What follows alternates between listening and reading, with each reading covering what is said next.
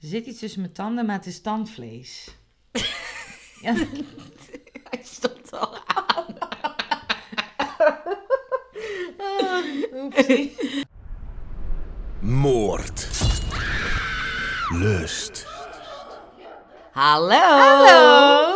Goedemorgen. We zitten hier een keer vroeg. Ja, misschien helpt dat tegen onze meligheid. Dat we een keer 's ochtends heel serieus gelijk van start kunnen gaan. Ja, en eh, leuk dat je weer luistert. Vandaag, eh, ja, ik weet niet of je nog mededelingen hebt. Anders heb ik er zin in om er gelijk in Oh te shit, duiken. ik wilde jou iets vragen. Ja. dat wilde ik vragen. Ik vertelde aan Leila dat ik als plan had tijdens mijn verlof om onder andere onze eigen podcast weer vanaf aflevering 1 helemaal te gaan luisteren. En toen, dit zal echt een super domme vraag zijn hoor, maar als ik oortjes in heb, hè, hoort mijn baby, hoort hij dan jouw stem ook, zeg maar, intern? Dat weet ik niet. Hij hoort me wel zo genoeg praten. Ja, dat is waar. Maar dan ook nog in het verlof, wanneer ik je toch iets minder ga zien, dan, ja, dan hoort hij ons ook nog allebei heel de tijd Ja, continu maar- praten. Ja, dat weet ik niet hoe 30 dat uur dan... aan data. Ik weet niet hoe het werkt, want als je het niet op oortjes hebt, dan hoort hij het sowieso wel. Ja, ja. Je hebt ook van die, dat ga ik doen. Je hebt ook van die eh, koptelefoons met zuignappen die je op je buik kunt zetten. En dan kan je klassieke muziek overheen laten spelen, zodat de baby klassieke muziek hoort. Maar ik kan ook gewoon onze podcast op mijn buik. Ja, joh, dat is heel wat anders. Heel andere dimensie. Heeft straks geen muzieksmaak, maar wel... Ja, eh, alleen maar true crime. Ja. I love true I love true crime. Nou, oké, maar nou ja, misschien eh, hebben mensen hier wel een antwoord op. Ik zou Ja. het niet weten. nee, ik ook niet. Maar, Maar, goed, eh, nou, ja. dat was de enige vraag, mededeling. Dus eh, ik denk brand gelijk los. Oh Ja. nee, oh. Oh nee, zeg maar trouwens. Nou ja, ik wilde zeggen dat ik een zaak heb gekozen die wij van Christophe, een van onze volgers, hebben Mhm. gekregen. Dus dank je wel daarvoor. Ik ben helemaal ingedoken. Het is best wel een bizarre zaak. En eh, ik ben dus bang dat ik er heel lang over ga doen, maar ik weet het eigenlijk niet. We, we gaan gewoon beginnen. Ja, je ziet er aan het einde wel van deze aflevering of we een dubbele ervan moeten maken Ja. of niet. Maar eh, ik denk dat we. eh, ik weet ook niet heel veel achtergrondinformatie over bepaalde mensen. Dus ik, ik, ja, Mm. ik duik er gewoon in. Probeer het op een soort van logische volgorde te vertellen. En dan Ja. zien we dat wel. Nou, helemaal top. Ik Ja. ben benieuwd. De zaak heet The Grinder Killer. Oeh. Moord. Eh, we beginnen even in juli 2014. Oh, Helemaal recent. niet zo lang geleden, ja. En eh, ja, daarin eh, hebben we het over Gabriel Covari. Ik ga het vooral vandaag bij de voornamen houden, maar Ja. dan weet je dat. Ging uit elkaar met zijn lange termijn boyfriend. Ik weet niet precies hoe lang die iets had. Mhm. Maar ze hadden een lange relatie gehad eh, met Cherry.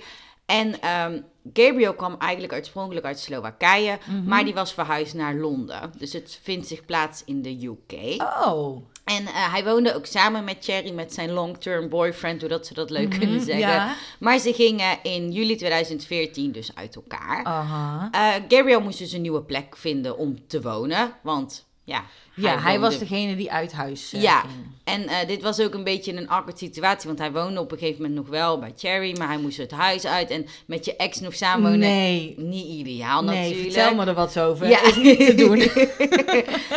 Daarom had Gabriel zoiets van: ik schrijf op mijn Grindr profiel dat ik op zoek ben naar een kamer, Ja. woning, een plekje waar ik zo snel mogelijk terecht kan. ja. En eh, een man, John, stuurde hem een berichtje van: hey, ik heb wel een kamer over. En eh, ze ontmoeten elkaar, dachten: nou, dit klikt eigenlijk wel goed. En Gabriel kon daar gewoon eh, gaan wonen. Oh, even, dit is dus even misschien ook voor de luisteraars wat Grindr is. Oh ja, dat is wel handig inderdaad. Ja, Grindr is een dating app, net eigenlijk Mm. een beetje als Tinder bijvoorbeeld, alleen dan echt gericht op eh, homoseksuele Ja. mannen, Ja. vooral toch? Ja. Ik weet eigenlijk niet of je ook lesbische vrouwen Nee, nee, volgens mij niet. Volgens mij specifiek man M2M. Ja, Man to man. ja. Maar, en het is op zich wel, want daar dat verrast me nu wel. Het is eigenlijk heel veel ook wel gericht op seksualiteit. Ja, soms zie je daar inderdaad ook dat er bijvoorbeeld al de profielfoto's al naaktfoto's zijn Ja. bijvoorbeeld. Maar het is niet dat het alleen maar seks is. Nee, dat blijkt. Je kan ja. ook gewoon Ook een gewoon kamer sociaal, ja. regelen. Ja, en het is toch ook een soort community Ja. daarin. eh, dus dat was hoe dat, dat bij Gabriel Nou, handig, ging. ja. en John was zo aardig om dat ook, eh, ja, om die Mhm. kamer ook aan te bieden. En John beschrijft Gabriel ook als slim, lief en met een aanstekelijke lach. En ze werden ook echt goede vrienden. Ah, en leuk. toen, eh, zes weken later, zei Gabriel opeens van ja, ik ga toch verhuizen. Ik weet niet waarom per se, maar hij had een andere plek gevonden om te wonen. Ik denk dat misschien het een, fijnere ja, plaats was. Of locatie, Ja. groter. En toen was hij de volgende ochtend dus ook weg. En eh, John wilde Oh, wel... echt gewoon één dag en Ja. dan eh, gone in de wind, uit oog, uit hart. Nou, John wilde ook weten van, ja, waar, ging, waar ga je eigenlijk heen? Ze Ja. waren ook vrienden geworden en een beetje bezorgd. Maar hij door- durfde dat niet echt door te vragen. Want hij dacht, ja, misschien is het wel een nieuwe liefde of ligt het gevoelig. En Oh, ik, ja. wil ook niet te, Het, ja, te, te nieuwsgierig ja. of zo overkomen.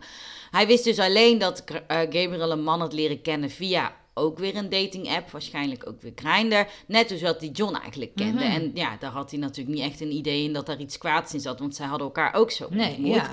En ehm, een paar dagen later na het vertrek, niet eens een week later, maar echt een paar dagen, werd eh, er bij John aangeklopt. En het was de politie. Oh-oh. En die vertelde dat de 22 jaar oude Gabriel was doodgevonden Ah. op de begraafplaats van de? St. Margaret Church in Nou. Barking in Londen.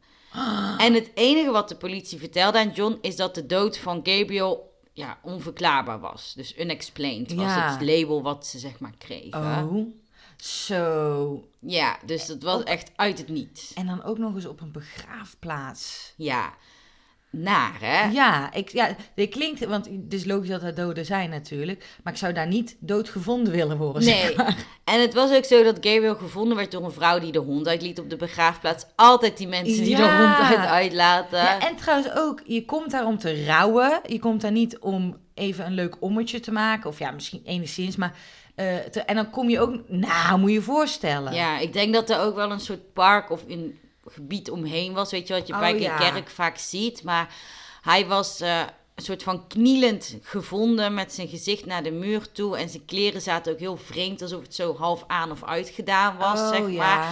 En hij had een zonnebril op, maar die zat ook een beetje scheef of vreemd. Dus het Heel was vreemd. heel wat... Ja, het was een beetje raar eigenlijk Heel hoe dat, dat zat. En ehm, de politie besloot om er niet verder naar te kijken. Eh, Ze deden ook geen autopsie om te onderzoeken wat nou, de doe doodsoorzaak was. Ze vonden het niet verdacht genoeg. Wat had hij dan? Moet hij, had, hij een, eh, had hij zich moeten verkleden? Of had hij... Ik weet niet. En John was natuurlijk super boos, net als hoe dat jij reageert. Ja. Want ja, Gabriel was zijn vriend en hij vond dit toch echt wel verdacht. Ja. En eh, hij vond het ook oneerlijk naar Gabriel toe dat de politie er gewoon niets mee deed. Dus John besloot zelf onderzoek te doen. Maar ook eventjes, die jongen is 22 jaar ook nog eens. ja, De, de- kijk, even zo... Maar ja, als die 98 was geweest, hadden kunnen denken... Hij, staat, of hij zit te bidden bij zijn graf, bij een graf. Ja. Het was een zonnige dag. Hij kreeg ineens hoofdpijn, wil Ja. zijn kleren uittrekken... en valt zo pats tegen een steen aan en Ja. dood als je 98 bent.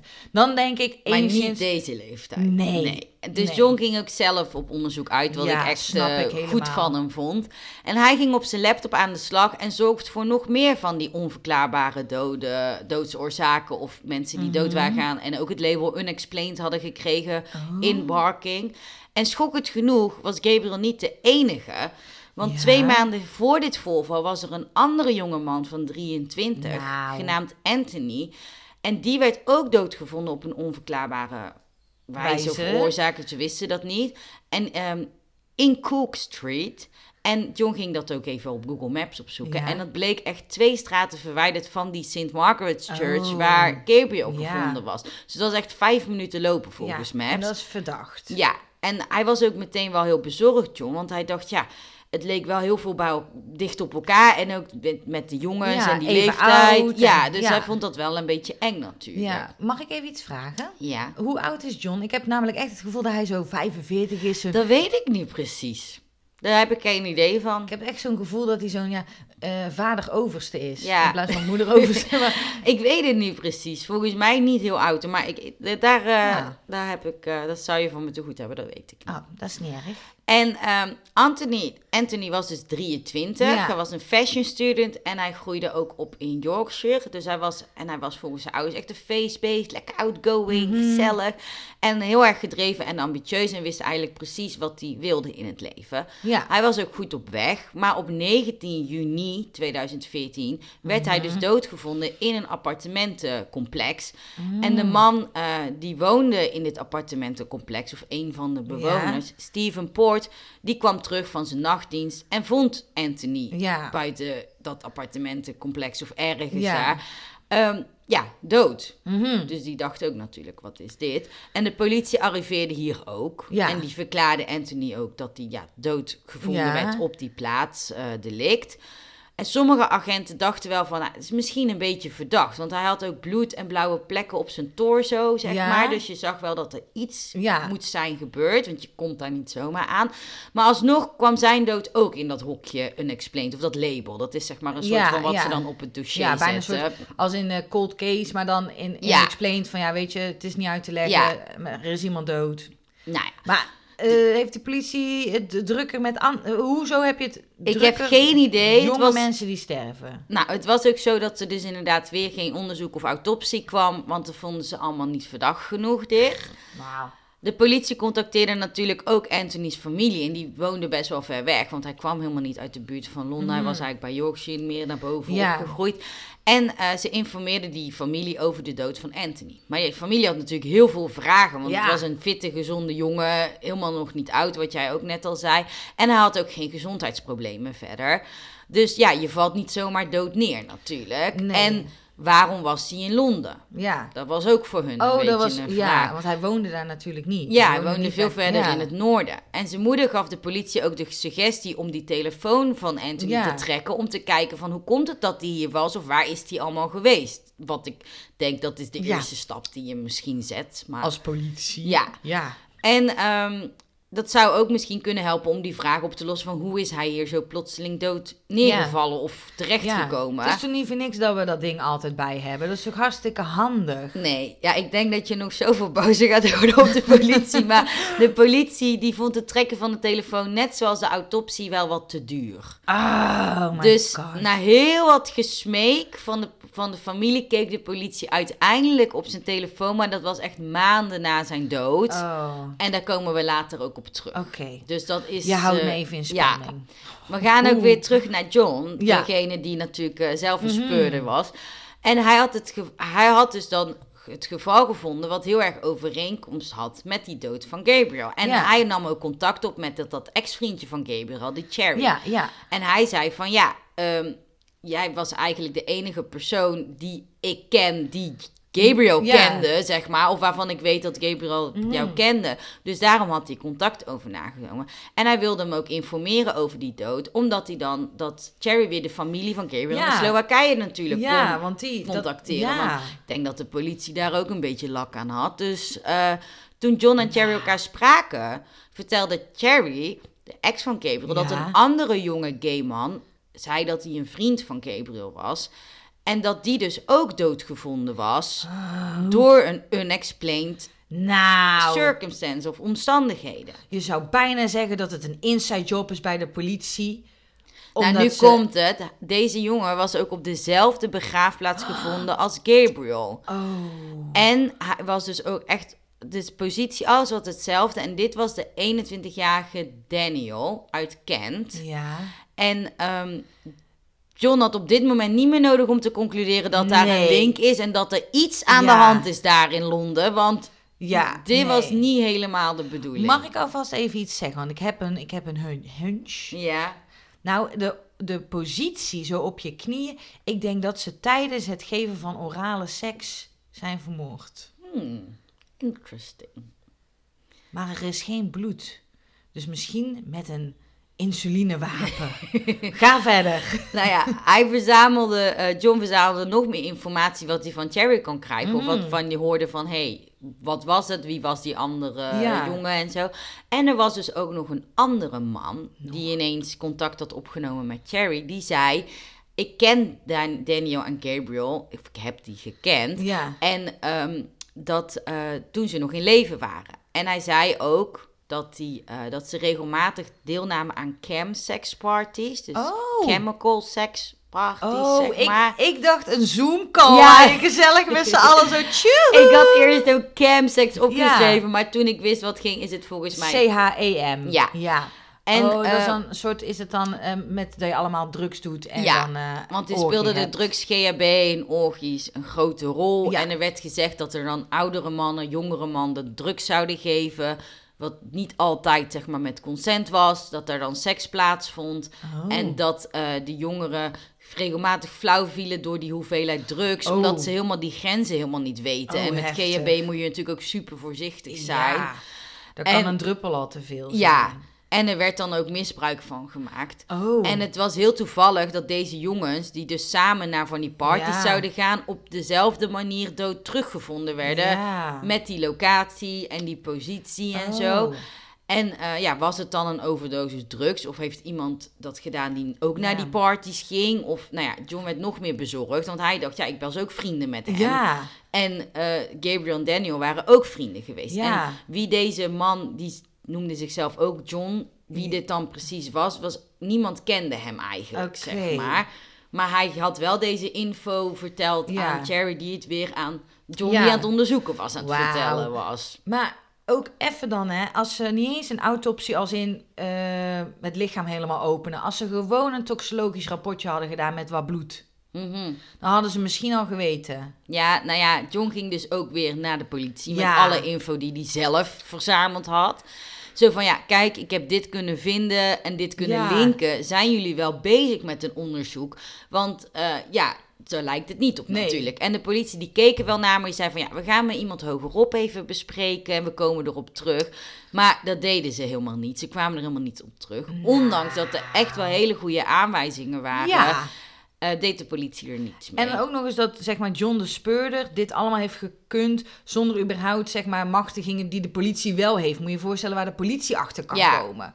En John liet het hier gelukkig ook niet bij zitten. Goeie John. Doorzetten. En hij ging ook naar de media toe. Oh, slimme zet. Want hij dacht, nou, hij ging ook naar specifieke media die met heel erg betrekking hadden op LGBTQ Mhm. media. En eh, dat was Pink Media en Gallon of zo. Ik kende het niet, maar ik dacht, ik vertel het erbij. Mhm. ja. En eh, zij hadden linken met de politie en hadden ook een groot bereik. En gaven ook aan van ja, wij hebben hier John, die is bevriend geweest met Gabriel. Willen jullie meer horen over zijn theorie? Zei de politie, nee, we willen er niet meer over horen. oh. En ze vonden de zaken ook niet echt gelinkt aan elkaar. oh nee. En ze vonden het niet verdacht. Nou, John kon ook niet verder op dit punt en die kon ook niks meer doen. Maar ja, hoe moet je nagaan hoe frustrerend dat dat, is, echt was? dat is echt frustrerend. Ik vraag me dan af, hadden die jongens hadden die een briefje erbij moeten hebben van... Nou, dat je het zegt, er Oh. komt nu iets aan. Want er gingen maanden voorbij dat er niets gedaan werd. Ja. De politie werkte er niet aan, want ja, het was niet verdacht. Er waren geen links. Totdat ze toch een onderzoek instelden naar de dood van Gabriel en Daniel. Opeens dachten ze misschien, we moeten er toch iets Ja. mee of zo. En John werd ook opgeroepen, net als de ouders van Daniel, om eh, met de politie in de gesprek te Mhm. gaan. En John herinnert zich vooral dat, dat degene, de regisseur die daaraan werkte of het voorde, super slordig was, niet voorbereid, niet georganiseerd en deed zijn werk eigenlijk ook niet goed. Dus er werd wel een suggestie gedaan van kijk naar die telefoongegevens van Gabriel. Ja. Om te zien of hij en Daniel echt vrienden waren, bijvoorbeeld. Hè? Ja. Want dat, was, dat wist ook niemand Nee, dat had die ene maar gewoon... Ja, en ehm, hij kon dat ook niet echt vinden in zijn dossier, dus toen is dat maar gestopt. Omdat dat die, ja, hij kon het niet vinden. Dus hij, die, dat is niet onderzocht. Toen werd er opeens, bam, uitge, eh, bekendgemaakt dat op Daniels lichaam een zelfmoordbrief zou zijn gevonden. Oh, En niemand, of John in ieder geval, of de ouders hadden daar helemaal nog nooit over gehoord. nee. En nou, ik heb ook een foto van die brief, maar ehm, ik ga hem niet helemaal voorlezen. Het is ook lastig te lezen, maar Ja. het, ehm, het gaat, het is allemaal, I'm sorry to everyone, eh, vooral mijn familie, maar ehm, ik ben degene die Ga- Gabriel vermoord heeft. Eh, het was een Oh. ongeluk, maar ik kon er niet mee leven. Ehm, daarom Dus- heb ik mezelf ook het, van het leven beroofd door het schuldgevoel. En eh, Ja. ik heb mijn telefoon ergens verderop laten vallen. Dat was een beetje de essentie van Ja. die brief. En we zullen hem nog wel plaatsen, want ik heb er dus wel een foto van. Maar Ja. Ik eh, kan het niet zo goed eh, lezen. Maar hij had gezegd dat het, dat het een soort van sex date went Ja. of zoiets was gegaan. En dat hij dus alle schuld was. En Ah. vooral ook, please do not look for the guy I was with last night. Dat Oh stond my er ook in. God, dit is dan... Ik dacht eventjes van, nou, dit kan nog... Dit, ja, plausibel, sex date gone wrong, oké. Maar door dit zinnetje denk ik, dit is door iemand anders geschreven, daar neergelegd. Dan ben je toch echt dom? Ja, Dat is hij- het- was dat ook, we only had sex, then I left, he knows nothing of all... Ja, ik kan het dus niet helemaal Al lezen. Ja, I hate, I have... Dat, nou, in ieder geval dat hij het heeft gedaan. Ik kan er dus nu niet echt aan uitkomen. Maar oh my god. eh, bizar. Ja. Dus de familie en John kregen deze brief onder ogen en die vonden dit natuurlijk heel verdacht. En vooral Ja. die nadruk van het is mijn schuld, beschuldig vooral niemand Nee, anders. Ja. Eh, de focus lag ook meer op Gabriel dan op Daniel, wat ze heel raar vonden. Want op een zelfmoordbrief is het vaak op je familie of Ja. je nabestaanden veel meer gericht. En het was ook totaal niet persoonlijk. Nee, dus ook niet van. eh, eh, ik, ik ben depressief geraakt vanaf dit moment toen ik mijn baan verloor bij dit bedrijf. Ja. Of zoiets nee, bij wijze stond van. echt niks. En vooral die don't blame the guy I was with last night is al helemaal verdacht Ja. natuurlijk. Ja. En eh, wie was deze man dan is natuurlijk het eerste wat je ook oproept. En dat Ja. wist de politie ook niet. De familie van Daniel vond ook dat de politie niet genoeg zijn best Nee. deed om dat te onderzoeken. Tuurlijk. Ook met die telefoon natuurlijk en zo. En, want waar spreek je meestal op af? Op een mobiel device. Maar ja, Ja, als ze daar niet... mobiel device. Ja, keurig. Ja. En, ehm, het is niet dat je daar tegenwoordig voor gaat faxen. Nee. Of rooksignalen gaat sturen. En Daniels familie was ook een beetje aan het twijfelen over het handschrift. Nou, dat wilde ik zeggen. Dat, dat, dat, nee. En natuurlijk, hè, dit was ook 2014. Er wordt dan wel al wat minder brieven geschreven. Dus je communiceert meer Ja. via de telefoon. Maar ze hadden wel nog een oude verjaardagskaart waar zijn handschrift Hmm. op. En dat was echt. Die brief is een beetje mijn krabbelige, lelijke Ja. handschrift. En die, die verjaardagskaart was echt zo'n super netjes het handschrift Ja. dat ik zou willen hebben. Ja, Zeg ja. maar. Dus het was ook voor elke leek, daar hoef je geen expert voor te zijn, zag je dat daar niet overeen nee, niet kwam. overeenkomt. Dus eh, dat lieten zij natuurlijk ook zien. Ja. De politie zei ook, ja, we gaan dat naar experts, experts toesturen en dan bepalen we of dat wel of niet zijn handschrift was. Die Nou. politie die is echt heel tijd iedereen van het kastje naar de muur aan het sturen. Ja, en idee. ik had ook zelf gezegd, daar hier hoefde, vond ik geen expert voor te zijn, want Nee. dat kon iedereen zien. Maar goed, hè, het lijkt alsof ze er iets mee willen doen Ja. dan. Maar de politie stuurde het nooit op. Oh mijn god, natuurlijk weer. Dus er zijn helemaal nooit experts oh, geweest. ik hoop dat deze mensen eh, eh, geschorst zijn hierna. Nou ja, het wordt nog gekker. Dus hou er Oh, maar vast. Ik heb echt het idee dat ik naar een film aan het ja, luisteren maar daarom, dit is echt zo bizar. Ja, En ehm, het dat werd... dit gebeurt. Nou ja, het werd zelfs ook zo gek dat de politie in het dossier van Daniel schreef dat zijn ouders bevestigd hadden dat het zelfmoordbriefje in zijn handschrift was. Terwijl dat was, zij zeiden juist dat is niet zo. nee. Nou. En ehm, oh zo van ja, dan had hij het dan, dus hij moet het wel geschreven hebben. Die ouders hebben dat bevestigd, dus Ja. het zal wel. Ik zit ook even de, de, de, de gedachtegang van zo'n politie. Want er heeft dus een mens die, die zich inzet voor andere mensen. Heeft bedacht, weet je, ik doe hier even een leugentje om best wel. Want ik heb geen zin om, Om mijn die werk te expert. doen. Ik wil mijn koffiepauze langer. Ja. Nou, schei uit. Nou, ga verder, want het wordt, het wordt Ja. dus alleen maar erger. Nou, er was nog iets waar de ouders niet van op de hoogte gebracht waren. En dat was dat Daniel gevonden was op een blauw hoeslaken op de begraafplaats. Dus echt Oh. zo'n laken wat je over je matras doet, zo'n dunne, zeg ja, maar. ja, En ehm, die ouders zeiden toen van, hebben jullie dit laken getest op DNA? ja. Wat me, of vingerafdrukken, iets Haren, forensisch. ja, hadden ze niet gedaan. Oh nee, want... Want ze hadden niet echt de behoefte gehad om dat te doen. Ze voelden dat niet echt, want die noodzaak. Want ze dachten, ja, hij heeft natuurlijk daar zelfmoord en dan ging hij lekker op een hoeslaken zitten. Ja, Een dun hoeslaken. Nou goed. oké, maar dit... eh, ja, dit is echt te raar. Ja, en het was ook niet, het bleef ook zo opstapelen. Ook toen ik dit aan het uitzoeken was, dacht ik, menen ze dit? Hou, word ik hier voor de gek Ja, gehouden? dat je bijna denkt van deze info Ja. klopt niet. Want het was ook niet het enige. eh, want Daniels lichaam werd dus ook gevonden met blauwe plekken onder zijn armen en over zijn borst, over zijn torso. Ja. Net als wat eigenlijk bij die Anthony Ja. was ook dat ze Ja. op zijn torso blauwe plekken zaten. En je zou dan ook eerder denken dat dat laken gebruikt is om hem te vervoeren. Ja. Of zoiets. Want waarom zou hij daar anders mee hebben genomen? En ik heb het ook niet in mijn rugzak zitten of zo. Nee, nee, En eh, ja, nee. daar was dus weer een link van, hé, hey, bij die Anthony was er toen eh, Mhm. die blauwe plekken. En daar was wel bloed ook bij, maar ook die blauwe plekken. En nu eigenlijk bij, Bij Daniel, Daniel weer. ook. Politie kon die link weer niet zien. En het leek ook eerder alsof ze het niet wilden Ja, ik wou nu net zeggen, op dit moment. Nou, ik vraag me ook nog steeds af, waar hebben jullie het zo druk mee? Nou ja, dit, en ook het onderzoek naar die dood van Gabriel en Daniel bleef dus een soort open vonnis. Dus het bleef Ja. een open onderzoek, maar niet dat er zeg maar iets mee gedaan werd. Ja. En er waren dus geen onder- eh, antwoorden en het bleef onverklaarbaar. En dat was het dan. Dus dit moet natuurlijk zo frustrerend zijn geweest voor die families, Ja. voor John, voor En iedereen. je weet ook gewoon dat het niet bij Dan... eh even kijken, moet ik wel... De- dat daar niet om zelfdoding is gegaan. Dat het, dan, als je dat weet als familie, dan word ik, zou ik helemaal... En bij Gabriel is het ook natuurlijk... Als, dat je weet gewoon dat het moord is. En dan... Oh, ik zou mijn haren ervan uittrekken. Ja. Ik zou echt eh, BBC... Hoe weet het? BBC is het toch? ja, volgens mij is dat wel. Engeland. Ja, ja. Ja.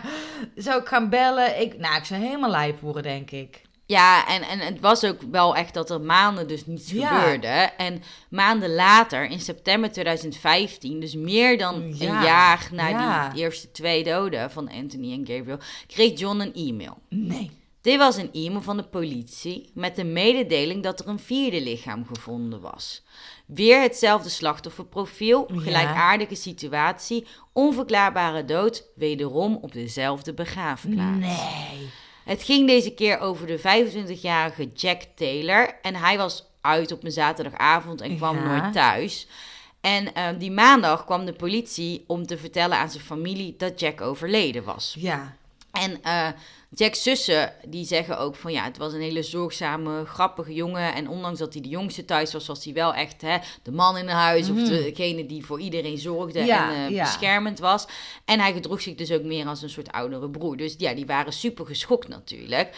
Ja. En eh, deze keer eh, was er ook weer geen autopsie. Maar ze waren er wel zeker van hoe hij was doodgegaan. Het was dus niet helemaal unexplained. Ze vonden namelijk een eh, soort string, zo- zo'n draadje in zijn zak waar je je arm mee af Oh, kan, kan binden. binden. En een Oh. naaldenprik in zijn arm. En ook een naald in zijn zak volgens Ja. mij. Dus ze gingen ervan uit dat hij een overdosis drugs had gebruikt. Oh ja. En ehm, toen Jack's familie dit hoorde, wisten ze meteen van dit kan helemaal niet waar zijn. Of in ieder geval, dat zou hij nooit zelf hebben gedaan. Nee. Jack was namelijk iemand die heel erg anti-drugs was. Hij liet niet toe als vrienden dat wilden doen. Haatte Ja. drugsgebruikers. En zijn familie zei ook tegen de, familie, tegen de politie van... ja, we accepteren deze verklaring Nee. gewoon niet. En ehm, de politie gaf aan van... ja, we gaan het ook wel meer onderzoeken. Ja, daar geven ze heel de tijd Ja. aan. En de familie wachtte en wachtte. En twee weken later eh, moesten ze zelf vervolgens vragen om een update.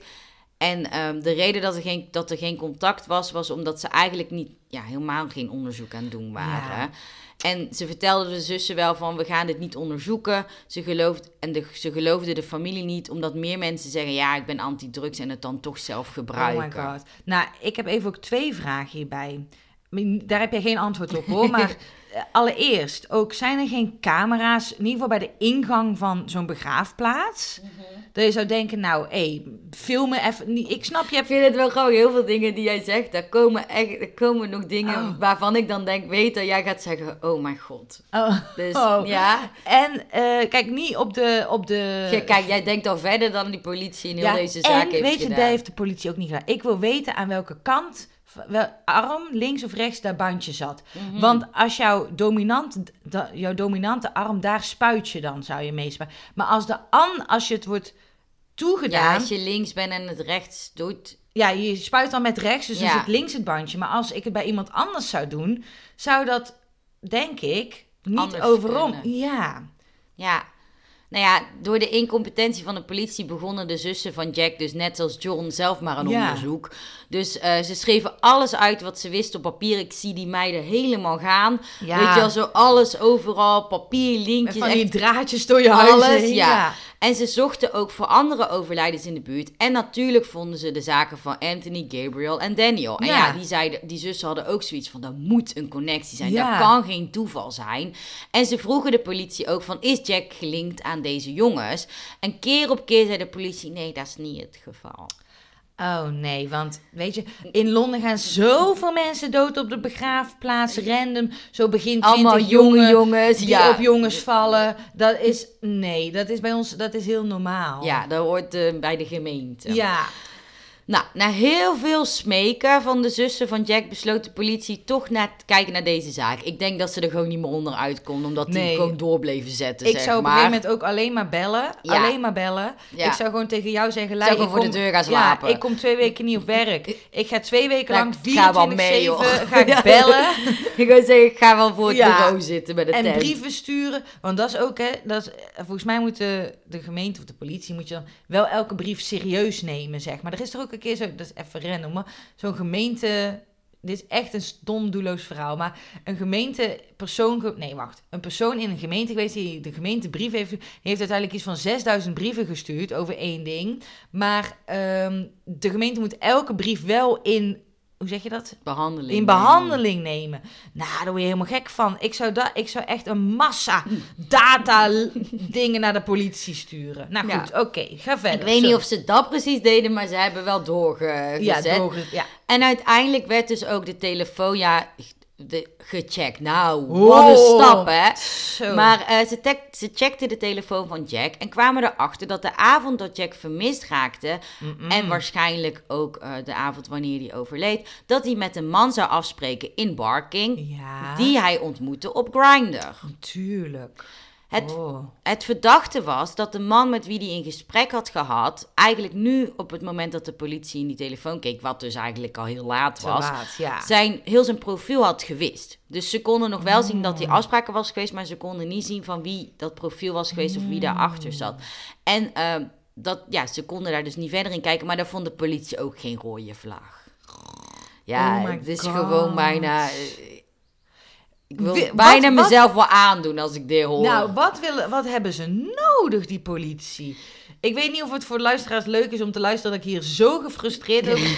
ik snap dan echt niet wat er nodig is. Ik denk dan ook, zet ons daar neer. Nou ja, ze, uiteindelijk bekeken ze ook bewakingsbeelden van de plaats eh, Oh. waar ze hadden afgesproken. Oh ja. En daar zagen ze inderdaad Jack met een lange blonde man. Dus er was Hmm. een afspraak geweest. En eh, de politie wist niet wie die man was. En ook niet echt hoe dat ze dit konden achterhalen. Zijn account was weg. En ja, dat was Ja. het eigenlijk. En op de bewakingsbeelden zie je beide mannen lopen. Je kan die filmpjes ook echt zien. Oh. En eh, dan zie je uiteindelijk dat ze uit beeld zijn. Nou, de politie zegt dat er daarna andere beelden zijn. En dat je ziet dat Jack alleen wegloopt in de richting van, het, eh, van de begraafplaats van de kerk. Ja. En dat die andere man daarop niet te vinden Geloof is. ik helemaal niks van. En ehm er was voor de politie ook genoeg bewijs om te zeggen van ja, eh, ze hebben beide eigen weg opgegaan. Hij liep daar zelf heen en de andere man zou hier niet verantwoordelijk voor kunnen zijn. Zo, nee, dat is niet gegaan. Hij heeft gezegd, ga jij alvast daarheen? Ik moet even plassen hier in het steegje en ik kom later achter jou aan. Nou ja, er waren naar die blind spot die er Ja. op de camera was, waren er eigenlijk twee mogelijke routes. Je kon dus die nemen naar het Ja. kerkhof of je kon een andere afslag Ja. nemen. En doordat die dode hoeken was, kon je niet gelijk zien wie wanneer welke Nee. afslag was. Het zou dus kunnen zijn dat de man die alleen liep helemaal niet Jack was. Want die beelden waren ook niet heel Ja, dat zijn duidelijk van die wazige beelden, natuurlijk Ja. pixel. Maar de politie zei nee, daar is hem wel. Oh. Dus ze zagen gewoon een man alleen lopen in de richting van het kerkhof waar een soort van self-fulfilling prophecy hè, van Mm. oké, nou, dat zou dat wel moeten Ja, dat zijn. moet hem zijn. Terwijl eigenlijk er dus ook nog een andere route was, Ja. maar daar hebben ze dan niet echt aandacht aan besteed. Nee. Want, Oh ja. my god. En een week later werd er een andere sergeant bij de zaak gehaald die Nou. dan een nieuw paar ogen zou Ik eh, wilde net zeggen, die mensen hebben toch ook een, een, een hoger iemand nog boven hun staan die Nou ja. dit controleert. Jack's zussen zagen hierin ook een kans. Want ze dachten, nou, eindelijk iemand Ja. nieuws. Misschien wil die wel ons geloven of Ja. naar ons luisteren. Dus ze vertelden hun theorie met betrekking ook tot die blindspots. Want zij hadden zoiets van, we vinden dat gek. Waarom wordt er niet naar ook andere dingen gekeken? En eh, vroeg ook of hij daarna wilde kijken, naar dit dingen. En hij ging dat doen. En hij vond, natuurlijk, Mm. beelden waarop twee mannen samen wegliepen. Ah, wat die andere route. Dus het was niet Jack die in de richting van die begraafplaats was gelopen. En het leek gewoon wel alsof, wat ik eigenlijk net al zei, de politie gewoon wilde zien wat ze wilden Ja. zien. Ik En- denk dat ze ook nu zo ver misschien in de problemen tussen aanhalingstekens had... dat de politie echt wel beseft van... hier is een link, maar we hebben hier te weinig aandacht aan... en willen onze baan niet kwijt. Dus we gaan het maar... de losse Ja. eindjes gaan we zelf maar even verdoezelen... en dan uiteindelijk houdt de familie wel zijn mond of zo. Ja, En de zussen wilden eigenlijk ook die beelden van die onbekende man in de media laten zien. Want ja, Ja. hoe moet je er anders achter komen wie dat Ja. is? Maar de politie vond dat geen goed idee. Want de Hmm. dood van Jack was geen moord of iets verdachts volgens hem. Oh ja. Dus ze zochten geen dader. En Jack's zussen die namen gelukkig geen genoegen met een nee. En zonder hun was die zaak waarschijnlijk ook nooit opgelost. Als ze dat niet hadden gedaan. Nee. En eh, na heel veel gedoe werd de foto toch vrijgegeven en verspreid via de media. En gelukkig was dit zo, want binnen 48 uur werd er al iemand gearresteerd. Oh, wauw. Dat had dus dat had allemaal veel eerder gekund. En er waren drie mensen waren dan waarschijnlijk hadden het overleefd. Ja. Want op 15 oktober 2015 Ja, oh ja. werd de 41-jarige Steven Port opgepakt voor verdenking van alle vier de moorden. Nou, goed. En eh, Steven werd geboren in South Anglesey, zoiets. Ik weet niet precies hoe je het uitspreekt. op 22 februari 1975. Mhm. Op eenjarige leeftijd verhuisde zijn familie naar Dakota. En in, eh, ja, op school werd Steven gepest. Had geen goede sociale vaardigheden. Had ook geen vrienden. Had uiteindelijk wel zijn eigen flat in Barking. En werkte als chefkok. En eh, ja, een van zijn buren beschrijft hem als heel erg kinderlijk. Heel kinderachtig. Oh ja. Dus dat op zijn veertigste dat hij dan speelde op verjaardagen met het kinderspeelgoed, zeg maar. Oh ja. En deze buurman vertelde ook op de hoogte te zijn van het feit dat Steven drugs nam, waarschijnlijk op dagelijkse basis. En dat was eh, van cocaïne tot cocaïne tot crystal meth, eh, GHB, poppers, van alles, noem oh, het ja. maar op. Ja. En hij wist ook te vertellen dat Steven in zijn flat veel meer drugs had liggen dan eigenlijk enkel voor persoonlijk gebruik. Ah, en hij verkocht het niet, maar hij bleef eh, wel kopen en daardoor bleef het zeg maar continu zijn, zijn voorraad groeien, Ja, zeg ja. maar. Ja. En hij vertelde ook, deze buurman, dat Steven eigenlijk bijna continu jonge jongens over de vloer had. Ja. Steven trok deze jongens voornamelijk aan door middel van datingwebsites en apps. En hij betaalde soms voor escort service. Mhm. Hij ging nooit rechtop uit om op die manier iemand te vinden. Ook Nee. omdat ik zei, zijn sociale vaardigheden Nee. waren daar niet goed in. Hij wilde niet echt zijn flat uit. En zijn type was slank, goed verzorgd, meer vrouwelijke jongen, soms te jonge, zelfs 16, 17, 18 Mm. jaar, jongens. Nou, wanneer hij meer een soort van langdurige relatie met een van de jongens had, dan eh, liep dat telkens stuk. En dat zag die buurman eigenlijk ook gebeuren. En dan zag hij ook een andere kant van Steven. Mhm. Want hij eh, zou wel eens een ex-vriendje waar het mee uitging, eh, heel hard hebben geduwd. Zeg maar, dat hij zo door de tv bijna Oh, viel. Ja, ja. eh, geslagen hebben, ruzie. En Heel agressief. ja, en de redenen van de exen die, die, die kwamen om het uit te maken, werden ook steeds gewelddadiger en, en erg. Want die vertelde dat dan tegen die buurman, zeg maar, van hé, Ja. hey, het is uit, want Ja. nou ja. Nu had de politie de Steven Port op het politiestation en werd hij beschuldigd voor alle vier die moorden. Mhm. Toen zagen ze ineens wel een link. Ja, toen ineens kwam het licht. Ja, en hij bleef ontkennen en zeggen ik ben eh, onschuldig. En toen kwam er naar voren dat hij eerder dat jaar een celstraf had uitgezeten in connectie met de dood van Anthony. Oh, Want weet je nog dat er een man was die hem vond in het Ja. appartementencomplex? Dat Ja. was Steven. oh my god. Dus Steven Port, die naam heb je dus al eerder gehoord. En dat oh, was dus heb jij die eerder gezegd ja, ook? maar Oh. dan heb ik toen in die dingen gezegd dat hij die vond bij het Ja, appartement. ja, en dan ik- denk je ook van, dit is helemaal niet boeiend of Nee. belangrijk. En zo dacht de politie daar ook over. Want hij was degene die Anthony dus vond. Want hij woonde ook in dat appartementencomplex. Mhm. En hij vond hem toen hij thuis kwam van die nachtdienst. Ja. En hij vond hem dood op de grond. En eh, toen de politie aankwam, zei hij ook: Ik ken deze dode jongen niet. Ik kwam gewoon terug uit mijn nachtdienst. Toen vond ik hem. En de politie liet hem gaan en gaf hem eigenlijk nooit meer aandacht. Nee. dachten: Oh ja, oké, fijn dat je hem gevonden hebt. Het zal wel. Ja. Ze geloofden hem ook omdat ze het natuurlijk niet als verdacht zagen. Nee, ja, de politie ging, geen, ging niemand achterna of geen enkel lijntje. Dus ja, Nee. laat staan een echt persoon die dan enigszins eh, betrokken zou Ja. kunnen zijn. Maar toen maanden later, toen ze toch naar die dood van Gabriel en Daniel gingen eh, kijken, besloten ze ook om Anthony's zaak nog eens te bekijken. En op zijn telefoon vonden ze dat hij parttime werkte als escort op de site sleepyboys.com. Mhm. Tot, en toen zagen ze ook dat de berichten afkomstig van deze site, dat ze die konden bekijken. En kwamen Mhm. ze erachter dat Anthony aan het werk was op het tijdstip dat hij dood werd aangetroffen. Mhm. En er was ook een overnachting geboekt door Steven Port. Ah, ja. En de politie vond het niet heel erg verdacht toen, want Anthony overleed aan een overdosis GHB en de politie zag het als een seksdrug en dat in combinatie met een seksdate ja, was voor hun genoeg om te zien van dit is een ongeluk geweest. Ja. En ze dachten ook eh, dat Steven dan wel gelogen had. Maar dan wel omdat hij zich zou schamen dat hij een escortdienst had ingehuurd. Ja. Of dat hij op mannen valt, dat hij nog in de kast zou zitten. Dus dat Ja. hij daarom gelogen had. Maar ook al vond de politie dat geen moord, het was natuurlijk wel een misdrijf om te liegen tegen de Ja, politie. ik wil zeggen, dat, hij houdt ook dingen dan Ja. ook achter. en eigenlijk. daarom werd hij ook veroordeeld voor het verstoren van de rechtvaardigheid. Ja. Of de rechtsgang, ik weet niet zo Mm. goed hoe het in het Nederlands zegt. Ja. En hij moest acht maanden de gevangenis in, maar hij zat er eigenlijk maar drie maanden. Oh, ja. En opvallend was ook dat tijdens deze drie maanden er geen nieuwe ik doden wou net vielen. zeggen, toen was er natuurlijk helemaal niks aan de hand. En omdat er volgens de politie geen sprake was van moord, werd het appartement van Steven niet onderzocht. Nou. Oh my god. Om Steven uiteindelijk te kunnen linken aan alle vier de zaken, herstelde de politie de tele- zijn telefoon en ging alles na en checkte alles. En Ja. zoals de belgeschiedenis. Ze vonden dat Steven een nep Facebook-account had met de naam John Luke.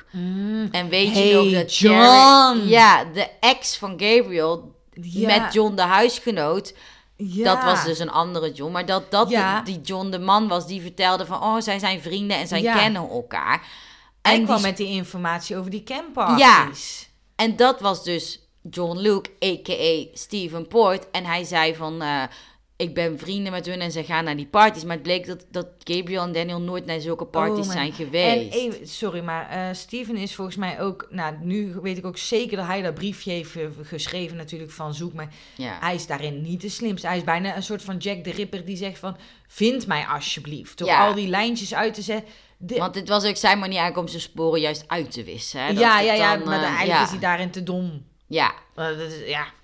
En de politie keek ook op het Grindr-profiel van Steven en ze vonden dat hij had gesproken met Gabriel over het huren van een kamer in zijn flat. Ah. Dit had Gabriel ook verteld en hij was dus degene naar wie hij toe zou verhuizen. Ja. En toen Gabriel introk bij Steven, stuurde Steven zijn buurman ook een berichtje met... eh, hey, ik heb een nieuwe Slovaakse jongen ontmoet en eh, nou ja, die woont hier nu dus, zeg Ja. maar. En de volgende dag ging deze buur ook langs en die zei... eh, Steven was er niet, maar hij kwam binnen, sprak met Gabriel, werden een beetje bevriend met elkaar... en stuurden af en toe Oh. ook elkaar een berichtje... En eh, die buurman had ook Steven een bericht gestuurd van... hey, ik heb hem ontmoet, heel aardige jongen. En eh, nou ja, dat Ja. zeg maar. En ehm, Steven stuurde terug... I'm taking good care of him, hihi. Oh, hi. Ja. Maar de dagen na deze berichtjes raakte Gabriel vermist... en stopte Ja. dus met terugappen naar die buurman. Ja. Dus hij vroeg aan Steven, is alles wel oké? Ik hoor niets meer van hem. En Steven zei van, ja, ik heb hem ook al een paar dagen niet gezien. Misschien is hij er vandoor met een andere man... die hij online had ontmoet... En een Oh, paar ja. dagen later appt Steven de buurman van... hey, ik heb slecht nieuws. Gabriel zou terug zijn gegaan naar Slowakije, naar zijn familie... en zou daar een serieuze ziekte hebben opgelopen en dood zijn gegaan... Eh, en in een paar dagen tijd. En hij zei ook tegen de buurman van... wat je ook doet, post dit niet op Facebook. Zijn familie is nog aan het rouwen... en je wilt het niet erger maken voor hun dan dat het al is. En ehm, je gelooft het niet... Maar dit onze verhaal werkte dus. En die Oh. buurman vermoedde niets. Die en buurman is eigenlijk ook wel betrokken bij heel veel natuurlijk, zonder dat hij het überhaupt eigenlijk... ja, Die, ik zou daar ook, als ik daar buurman van was, zou ik ook echt denken, waar woon ik? ja, maar ook dat hij dat dus gelooft. Het is Ja. wel, je moet ook voorstellen dat het lichaam twee straten verderop gevonden was. Hè? Ja. En ook als iemand mij ooit vertelt, eh, die je net ontmoet en die dan de volgende dag, ja, ik ben terminaal ziek en ik verhuis en, en dan, dan krijg je gelijk catfish vibes. ja. Dat je denkt, nou ja, dan ben je ook niet, ja, natuurlijk zal het ooit een keer gebeuren maar dit vind ik altijd zo'n, zo'n, zo'n, zo'n Lastig. Ja, zo'n typische van, oh ja, terminaal ziekte daar. Dat is altijd Ja. de oplossing daarbij bij catfish. En eh, op het gewiste Grindr-profiel vond de politie ook een link tussen Steven en het vierde slachtoffer, Jack. Want hij, het gewiste account wat ze op Jack's telefoon hadden gevonden, was die van Steven. En dat bewees dat hij de jongens kende en dat er ook een connectie mee was. En het bewees natuurlijk niet dat hij ze daadwerkelijk had vermoord, Nee. maar wel dat er een link was. ja, ja. En eh, de politie nam ook Stevens laptop in beslag en bekeek zijn zoekgeschiedenis. En dit bracht hem bij een motief om de jongens te vermoorden. Hij zocht namelijk de termen date, rape, drug, unconscious boy rape video, boys being Mm. drug raped, unconscious porn video's. En nadat hij dat had opgezocht, ging hij naar sleepyboys.com en boekte hij Anthony voor zijn escort service. Ja, ja. En de intentie werd hierdoor wel duidelijk, maar nog steeds maakt het niet dat hij dan schuldig is natuurlijk qua bewijs. Dus de politie ging eindelijk wat dingen forensisch testen. Oh, toe, toe, toe. Die hadden ze natuurlijk meteen al. Ja. Ik denk ook dat Steven, of in ieder geval, ik schat hem ook zo in met een laag IQ, eh, dat hij uiteindelijk ook gewoon, doordat hij denkt dat hij de politie te slim af is, ook domme dingen gaat zeggen. Maar goed, hij komt eerst forensisch en dan komt hij toch niet onderuit. Nee, want de naald die ze vonden bij Jack bleek helemaal niet gebruikt te zijn ooit. Ook was Steven te zien dus op die beveiligingscamera. Ja. Bij ehm, Daniel vonden ze het zelfmoordbriefje en hij zou dus degene zijn die dan dat had gedaan en eh, dat hij spijt zou hebben gehad van dat, dat was allemaal raar ook. Mhm. Ze testten die zelfmoordbrief toen op vingerafdrukken die helemaal alleen maar vingerafdrukken van Steven all Oh, over the place op de brief had. En ook was het natuurlijk bij Daniel zo dat dat blauwe hoeslaak gevonden wordt. Er werd ook uiteindelijk iets mee gedaan. Vonden ze ook DNA van Ja. Steven op. En het was dus duidelijk dat hij dat dan wel moest zijn geweest. Ja. Omdat hij daar moest zijn geweest. Mhm. En ehm, ja, dat maakt Steven Port eigenlijk een seriemoordenaar. Ja, ik wou net zeggen. En als de politie, ik hoop toch wel dat, hij het nu, dat ze het nu eindelijk wel serieus gaan nemen, toch? Nou ja, de politie kwam nu ook met al dit bewijs naar Steven toe en zei van... Kijk, je kunt nu bekennen, dan hoeven we niet door alle vragen Ja. heen. Maar Steven bleef volhouden niet schuldig te zijn. En hij zei dat alle vier de jongens, dat hij die wel kende. Dat hij daar ook allemaal seks mee had gehad. Want hij kon natuurlijk onder dat bewijs Ja. niet echt vandaan. Maar dat hij ze niet vermoord had. Daar, Ja. bleef hij, daar bleef hij bij. Ja. Alle vier de jongens zouden per ongeluk zijn overleden door een overdosis door de chemsex. Ja. En eh, ze waren jong, hadden geen ervaring met GHB en of de effecten of hoeveel drugs ze zouden moeten gebruiken. Mhm.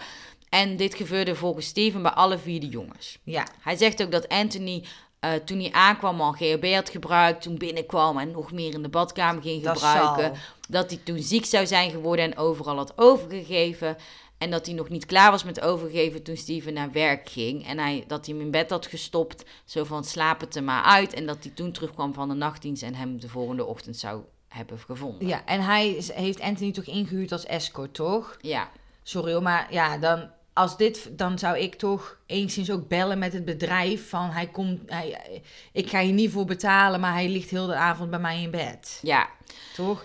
Maar ja, zo zou het dus bij allemaal ongeveer zijn Ja. gegaan. En Hij heeft ook even, hij heeft een advocaat, hè? Dan zou ik zou echt niet de advocaat van Steven willen zijn, want al het Nee. bewijs wijst en dat hij dan ook nog blijft ontkennen. Je kan toch dan beter zeggen, Steven, kom op, hey, maar er was natuurlijk geen bewijs dat hij ze echt vermoord had. Nee, maar die, die zelfdodingbrief. Dat je daar alleen maar zijn of... Ja, de- ja, ik weet, maar ja, dat is natuurlijk, hè, je moet Is, bewijzen is dat hij vermoord indirect is. bewijs? Ja, ik weet het niet hoor. Ik zou, nou, ik zou als advocaat zeggen... Alsjeblieft, manneke, je bent beter af in de gevangenis. Nou, het gaat ook mooier. Hij zei ook, eh, Steven had ook een penvriend volgens mij toen hij vast zat. En eh, daarin vertelde hij ook van ja, door deze vier heftige gevallen die ik meegebracht heb, ben ik een antidrugsactivist, eh wilt hij worden, wilde ook talks gaan geven. Oh, TED Talks. TED maar dit was Steve. natuurlijk een cover-up, want hij deed zelf heel veel aan drugs en had een hele voorraad in zijn appartement liggen. Ja. Oh Ehm. Maar ja, zo is het waarschijnlijk niet gegaan. Maar echter is eigenlijk Steven de enige die weet hoe dat het is gegaan. Omdat die jongens Ja. natuurlijk Ja, die kunnen het niet meer naar vertellen. Toch zijn er nadat dit bekend werd nog veel mensen geweest die met beschuldigingen komen tegen Steven. En ook degene die dat dus hebben overleefd. Ja, ik wou net zeggen, hij had natuurlijk jongens aan de Ja. vleet eigenlijk. En daardoor weten we wel iets beter wat er zou kunnen zijn gebeurd. Maar wat er natuurlijk precies gebeurd of gezegd is, dat weten we Mhm. Oeh, je niet. gaat nou een reconstructie geven? Nou ja, er was een jongen, een, een, een moslimjongen, die eh, dat overleeft. En die zegt ook van, eh, dat hij Steven een paar dagen voor de dood van Anthony had ontmoet. Mhm. Ze hadden contact via een site, spraken af en die jongen kwam aan bij het appartement van Steven. Eigenlijk een beetje hoe dat, dat bij al die jongens volgens mij gegaan is. Steven probeerde deze jongen over te halen om poppers te gebruiken. Maar dit was tegen zijn geloof. Hij dronk ook geen druppel alcohol. Hij deed niet aan drugs. Dus hij wilde dat niet doen. Nee. Maar hij had wel het gevoel dat er een hele bedreigende sfeer was. Of voelde zich Mhm. toch, ook al was het niet met fysiek geweld, toch een bedreiging. Ja, dat is zo'n Ja. nare... Ja. Dus hij voelde alsof hij dat moest doen en gebruikte toch die poppers en raakte toen bewusteloos. Oh. Toen hij wakker werd, bood Steven hem een glas water aan, maar dat smaakte niet helemaal naar water. Oh, GHB. En hij voelde zich na het drinken deels verlamd. Toen hij naar beneden keek, zag hij ook dat hij compleet naakt was. En dat had hij niet zelf gedaan. Nee. Nou, gelukkig overleefde deze jongen het. Maar hij was dus niet naar de politie gegaan uit angst. Omdat Ja. hij nog in de kast zat, een strenge familie had. Ja, qua geloof daarin niet, zat. ja. Ja, dus ehm, Oh, de politie gelooft dus nu ook dat Steven dit, nu dat naar boven kwam, eigenlijk dat hij dit met al zijn slachtoffers heeft Mhm. gedaan. En ehm, in november 2016 start ook het proces van Steven. En hij wordt echt voor mega veel dingen aangeklaagd. Mhm. Natuurlijk ook die vier moorden. Maar ook nog voor verkrachting van drie andere mannen. Dus er zijn Ja. het is echt zo'n storm gekomen Ja. eigenlijk met mensen die nu dat wel durfden Ja, te verklaren. En hij werd eigenlijk voor alles schuldig bevonden. Oh, gelukkig. En eh, hij kreeg levenslang en komt nooit meer vrij. oh, En fijn. net als elke goede seriemoordenaar betaamd, betaamt, het, Betaamt, betaamt, ja. ging hij natuurlijk even in beroep in Ja, 2018. Toen zei hij van ja, ik eh, ga een beroep tegen de moorden, maar dat werd gelukkig niet geaccepteerd. Dus Nee, eh, daar werd niks mee gedaan. Dat zou echt zonde van het, eh, de tijd en het geld zijn. Ja, en de politie kreeg dus heel veel haat en commentaar en wordt dus eigenlijk beschuldigd van homofoob gedrag. Ja. Omdat er heel veel mensen zijn die zeggen als dit nu hetero mannen waren geweest of als dit nu cis vrouwen waren geweest Ja. bijvoorbeeld, dan... eh, Was er misschien bij de eerste moord of in ieder Ja. geval bij de tweede al gelijk een link gelegd en want het was eigenlijk naar de eerste of tweede al. een link en ja. duidelijk natuurlijk. En ik vond het ook wel grappig, eh, dat is even helemaal uit de context, maar die Steven was dus een chefkok en die was dus ook even kort te zien in Masterchef op de achtergrond. Oh, meen je? Ja, Heb dus- je dat gezien? Ja, de foto heb ik gezien. Oh. Dat was denk ik waar die werkte, dat ze daar iets opnamen. Oh, hij Dus, was eh, geen kandidaat of Hij zo. was geen kandidaat. Nee, Oh. want dat stuurde Christopher ook bij. Dacht ik, oh, was hij kan. Maar hij was niet Ja. kandidaat. Hij was eh, Oké. op de achtergrond. Maar, Oh, maar wat goed dat deze man uit de maatschappij is gehaald. maar dat want- hij dus ook gewoon bij die eerste moord degene was die dat heeft aangegeven. Dat daar gewoon Ja. niet verder naar gekeken Ja. is. Heel vreemd. Maar hij heeft zich eigenlijk bij alle, ja, bij alle moorden een beetje een soort van uiteindelijk een, een tipje gegeven of zo. Een soort van. Of in Ja. ieder geval iets achter die brief, dat laken. eh, dat hij bij, als John, tussen aanhalingstekens, tegen John zei dat hij zich, weet je wel, dat hij. En die naald, al die dingetjes. Hij laat het allemaal achterom en dan wil hij te slim af zijn. Maar het is eigenlijk. En ik vraag me dan ook af, kijk, deze vier jongens, die zijn dan uiteindelijk overleden. Maar er zitten daartussen, misschien deed hij dit wel om de zoveel dagen. Dat hij, Ja, want ik weet ook niet hoeveel beschuldigingen, maar er waren er echt veel Ja. die inderdaad eh, of voor grensoverschrijdend gedrag of voor het, het geven, ja, het toegeven, hoe zeg je dat? Toedienen van drugs, ja, ja, verkrachting, echt al die dingen Ja. die het ergste wat je eigenlijk kan bedenken qua misdaden Mhm. heeft hij allemaal gedaan. ja. En omdat het natuurlijk dan toch, hè, dat hij misschien ook daarin jongens aansprak die daar niet echt iets over durfden te zeggen. Of Mhm. misschien daar wel Ja. eh, ooit wel eens drugs gebruikte, maar ook niet wilde dat, dat Nee. de familie dat wist of zo. Of dat nee. je als je nog, eh, nog niet hebt geout dat je Ja. mannen valt bijvoorbeeld. Ja. Maar Hij had ook hij had een heel specifieke, specifiek slachtoffer, zeg maar ook. ja, Alleen daaraan kon je al zien dat er een link was natuurlijk. Oh. En Steven zit nog steeds natuurlijk in de gevangenis. ja, die komt nooit meer vrij. Nee. Het zou kunnen zijn dat hij, uit, dat hij, dat hij zegt van... Die ontsnapt is. Ja, nee, dat hij of ziek is geworden en overleden is, of dat hij zelfdoding of iets. Nee, maar hij is natuurlijk in 2016 berecht. Ja. En in 2018 18. heeft hij dus nog dat hoge beroep proberen Oh, ja. te doen. Dus eh, die zit nog wel even vast. Ja.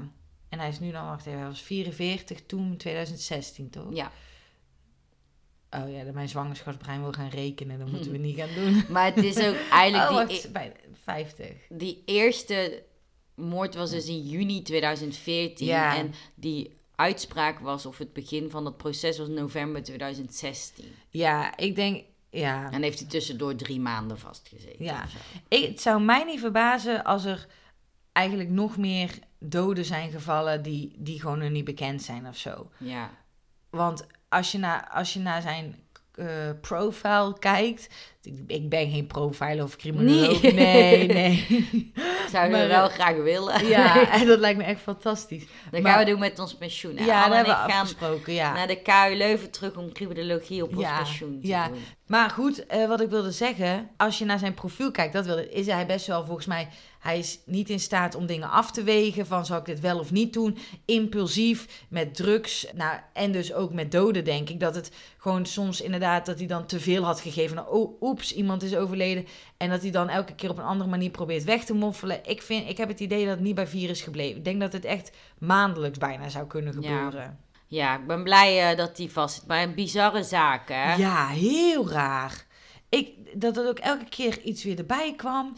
Nou ja, en dat ze ook gewoon die linken niet wilden zien. Ja, jongens, jongens, jongens. En dat, het ook allemaal te duur is. Ja, dat vind ik echt raar. Het is te duur om jullie te betalen. Ja, ja, ja. Weet je wat ze dan moeten doen? In België heb je toch soms uh, flitsmarathon. Ja. Dat ze dan een dag, een paar dagen in het jaar doen dat ze overal flitspalen zetten.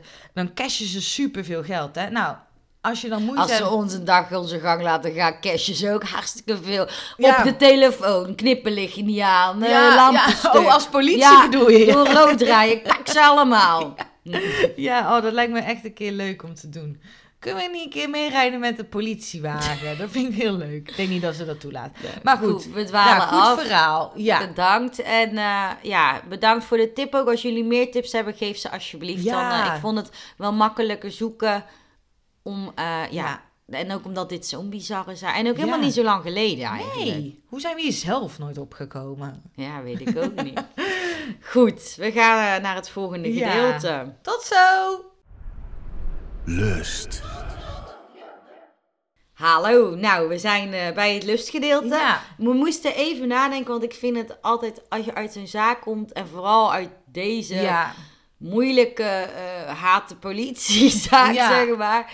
Maar wij zijn uh, ergens opgekomen. Ja, dat we in het lustgedeelte het nu gaan hebben over hoe je veilig seks kunt hebben en drugs kunt gebruiken. Ja. Toch? Drugs en seks. Ja.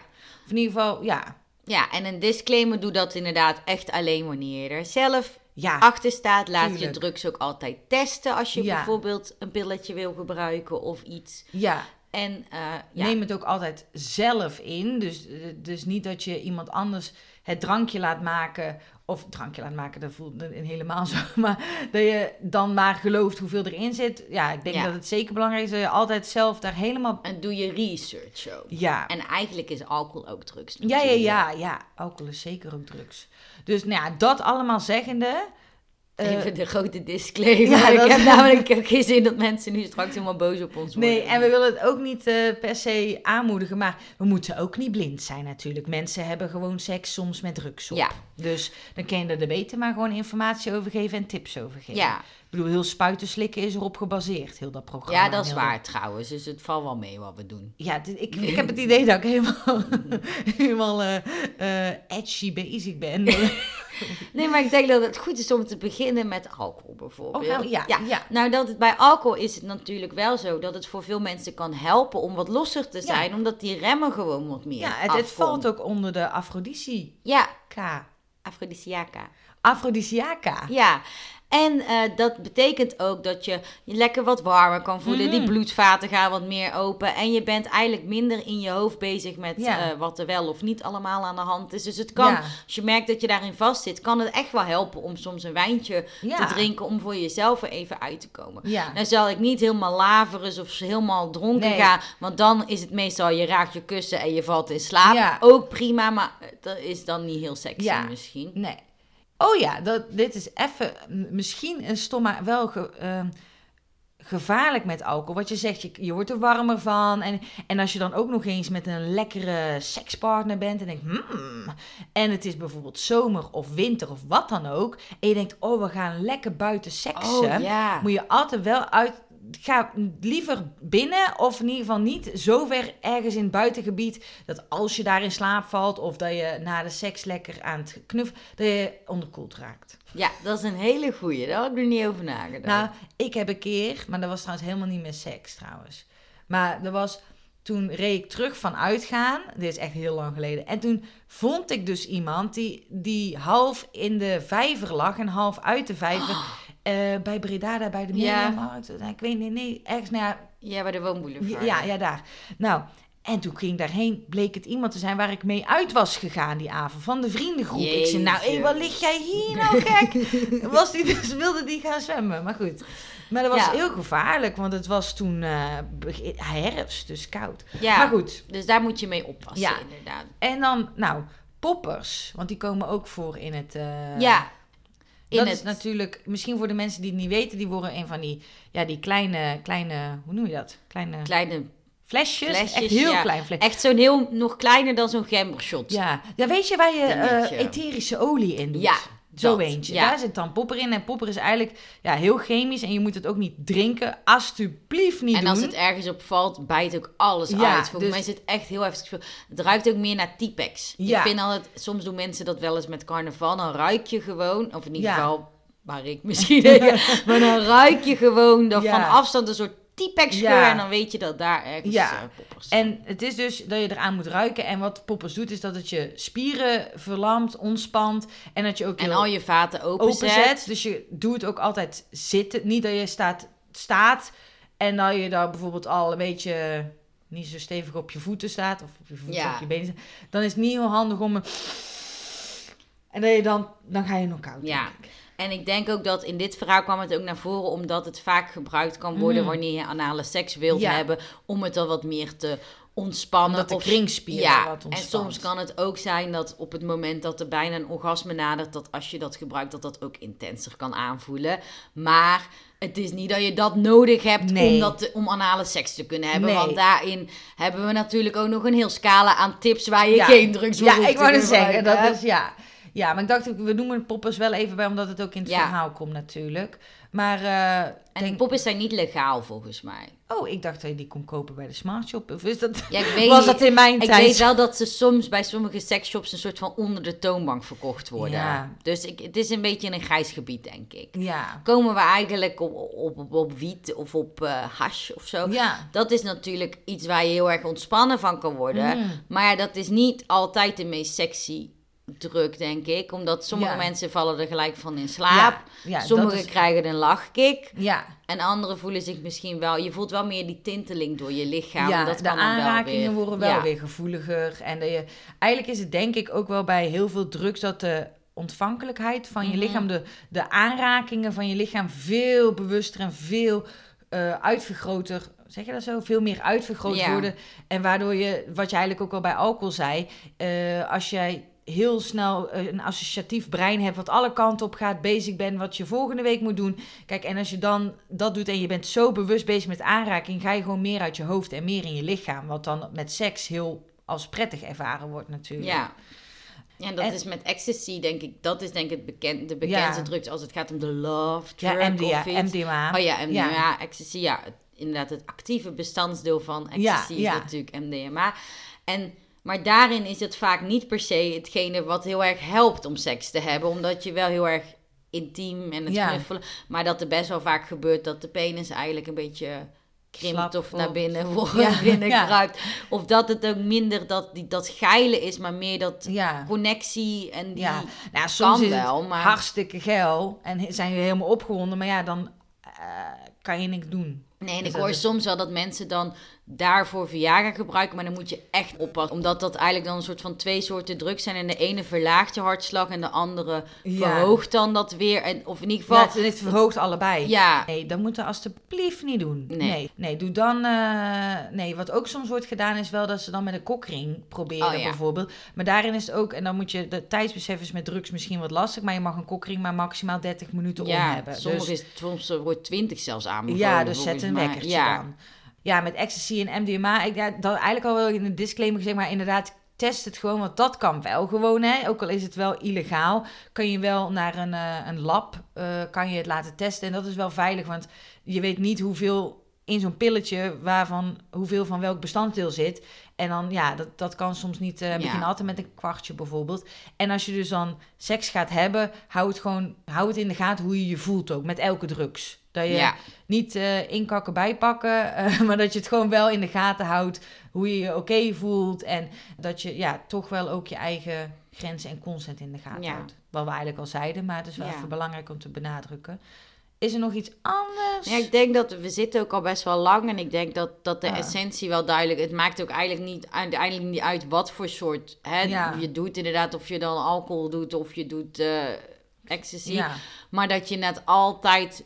Doe het met mate. Hou elkaar in de gaten. Hou jezelf in de gaten. ja. En het moet alleen maar leuk en ontspannen zijn. Mhm. En het moet je niet stress geven. En ook je hoeft dat Nee, ik niet wou te zeggen, doen. doe niet, on, doe niet aan eh, peer pressure. Nee. En doe het met mate, ken je ook met twee.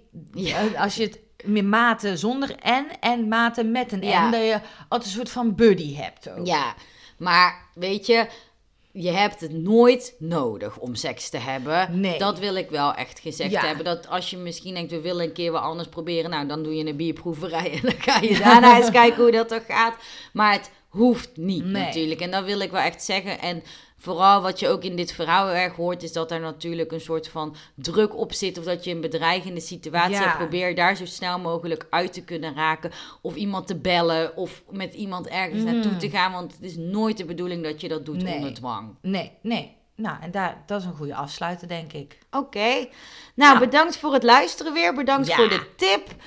Wij gaan eh, weer verder met de volgende zaak. Want we zijn vandaag eh, een beetje te laat Ja, dus we natuurlijk. nemen het ook gelijk de mijne op zometeen. Ja, en dan, Maar die eh, horen jullie pas volgende week. ja, dan ga ik aan de slag om het snel te bewerken. Ja. En dan eh, hebben jullie toch nog vandaag donderdag de 17e Ja. in de podcast app staan. En als jullie nou nog meer tips hebben of andere lieve dingen die jullie willen zeggen, eh, dan kunnen jullie altijd natuurlijk het contactformulier invullen. Dat kan op www.seksologen met 2.nl slash contact. Of je gaat naar onze Instagram pagina, het seksologen met 2 en stuur daar een DM. Ja, dat, eh, Dat was hem denk ik. dat was hem. Oké, ciao ciao.